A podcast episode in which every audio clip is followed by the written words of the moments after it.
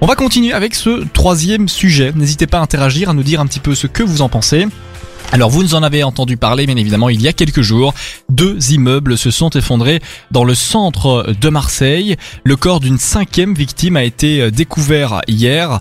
Alors bon, euh, bien évidemment ce n'est pas quand on a pu lire ça, les gens se sont dit enfin deux immeubles qui s'effondrent en France, mais que se passe-t-il? Ce n'est pas normal. Alors effectivement il s'agit d'un problème d'insalubrité. Les bâtiments n'étaient plus du tout en état de euh, d'habitat. Euh, Oui, c'est ça, oui voilà, on, on ne pouvait plus justement les, les exploiter. Alors depuis quelques jours, les pompiers, les policiers sur place poursuivent le déblaiement, alors que 5 à 8 victimes au total pourraient encore être ensevelies sur les gravats des deux bâtiments déblayés. Alors minutieusement à l'appel, comme le précise le ministre de l'Intérieur Christophe Castaner, les pompiers et les secouristes enlèvent et retirent. Parce que bien évidemment, quand il y a une catastrophe de genre, c'est compliqué d'y aller à la pelleteuse, c'est de taper et d'enlever. Parce que ce qui... Non mais, ce qui se passe... Non mais, qu'est-ce qu'il y a? Ce qui se passe, c'est qu'il y a des... des... Des, des trous de survie. Et donc il y a des gens qui sont là-dedans. Donc on peut pas taper comme ça avec la pelleteuse. On peut pas parce que sinon, aïe, moume ma tête quoi. Les Bah. petits chiens qui, enfin les petits chiens.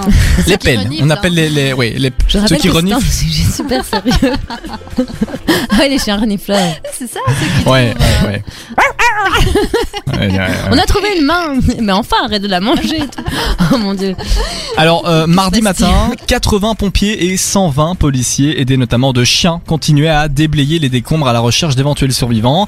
Alors, après l'effondrement des deux bâtiments vétustes lundi matin, euh, les autorités tentent de retrouver cinq habitants ainsi que trois personnes qui auraient pu être invitées dans l'immeuble. Alors, la nuit euh, dernière, 10% des débris avaient été évacués principalement sur le trottoir. Alors, l'urgence, c'est de sauver des vies, comme le martel Christophe Castaner, le ministre de l'Intérieur, qui a également rappelé que les opérations de secours dureraient encore plusieurs jours. Le ministre a expliqué que les secours intervenaient de la façon la plus méticuleuse possible car on a découvert dans la première partie des opérations de déblaiement quelques poches de survie qui font qu'il y a encore peut-être de l'espoir d'identifier et de retrouver euh, une personne qui euh, pourrait être euh, sauvée.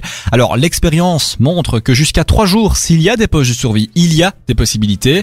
Interrogé sur l'état du parc immobilier à Marseille, le ministre a estimé que ce n'était pas le temps de faire des polémiques et que ceux qui voulaient en faire, eh bien, pourraient s'amuser. Alors, selon le ministre, un dernier chiffre interpellant, 6000 copropriétés indignes auraient quand même, enfin, seraient encore euh, quand même ouais, hein. à Marseille. C'est pas normal, quoi. Alors les recherches bien évidemment se poursuivent dans la cité phocéenne. Alors pour vous donner un- un- un- une précision, l'immeuble numéro 65 de la rue d'Aubagne avait fait l'objet, écoutez, d'une visite d'experts agréés du tribunal le 18 octobre dernier. Et l'expert avait mentionné qu'il n'était pas nécessaire de quitter l'habitat, et que l'habitat était tout à fait habitable. Alors les deux immeubles mitoyens qui se sont aussi écroulés, le 63 et le 67, en revanche, eux étaient murés et théoriquement inhabitables. En tout cas voilà, c'est là qu'on peut voir un petit peu le paradoxe et l'incohérence Ouais. quand un expert vient une semaine avant le, le drame.